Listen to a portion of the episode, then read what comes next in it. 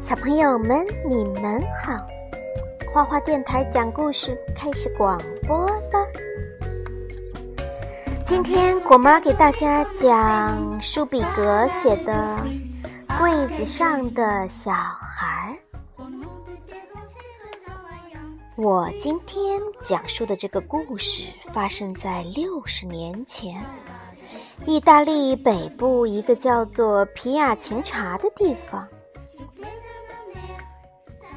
有一个律师的小女儿，在家里玩捉迷藏的时候，躲到了一个大柜子上。当她被发现，轮到她去捉别人的时候，她说：“你们继续玩吧，不要算上我，我就待在这个柜子上。”然后他就一直待在那里，看着人家玩。吃晚饭的时候。饭桌上少了这个女孩，她说：“我不吃，我要留在这儿。”玛利亚，孩子的保姆很生气，但是又没有办法。睡觉的时候，女孩也不肯下来，玛利亚只好在夜深的时候给她送去枕头和奶油面包。从那天起，这孩子就住在了柜子上。柜子上有足够的空间让他站起来活动，因为屋顶很高，从他待的地方可以看到家里发生的一切。他看到父母、玛利亚、哥哥、姐姐走来走去。有时候他会看看书。或者躺在柜子上，哼着歌，望着天花板。妈妈、爸爸、玛利亚、哥哥、姐姐想尽了一切办法，想让小女孩从柜子上下来。他们说尽好话讨好她，他们拿糖果和贵重玩具给她看。或是大声讨论怎样去马戏团玩，讨论池塘里的鱼怎么样了。他很认真的听着，时不时笑两下，但他绝对不肯从柜子上下来。第二天，他们请来了牧师，但是他也帮不上忙。之后，他还来过几次。他们还从米兰请来了心理医生，让他和小女孩说话。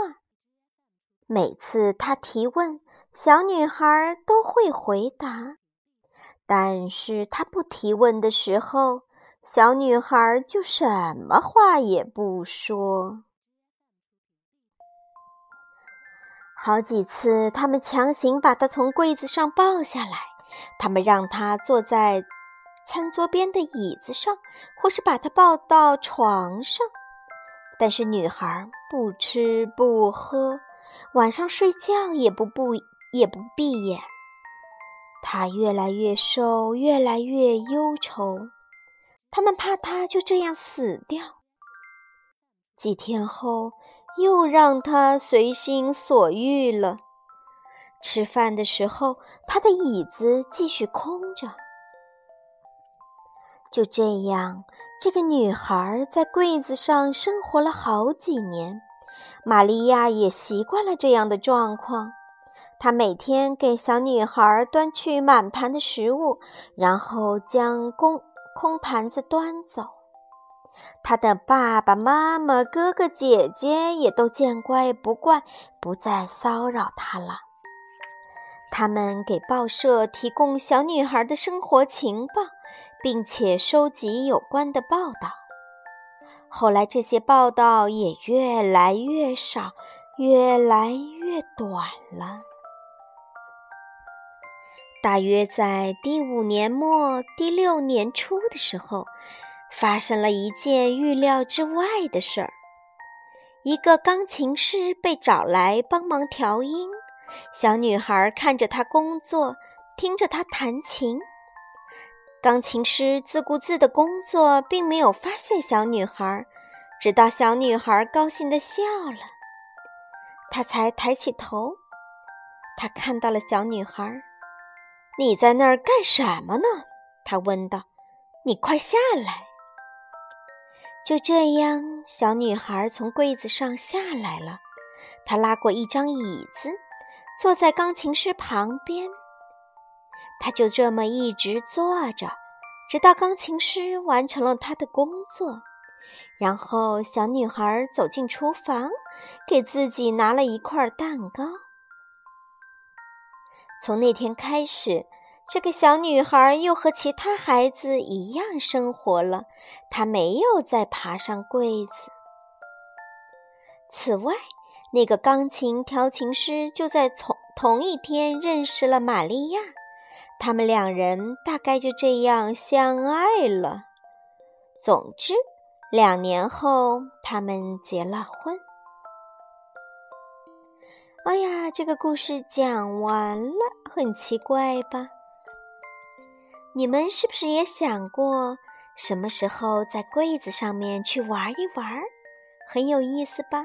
柜子上面是怎样的世界呢？不过千万不要像这个小女孩一样，爬上去啊就不肯下来了，那样可不好。好了，今天的故事就讲到这里，我们下次见。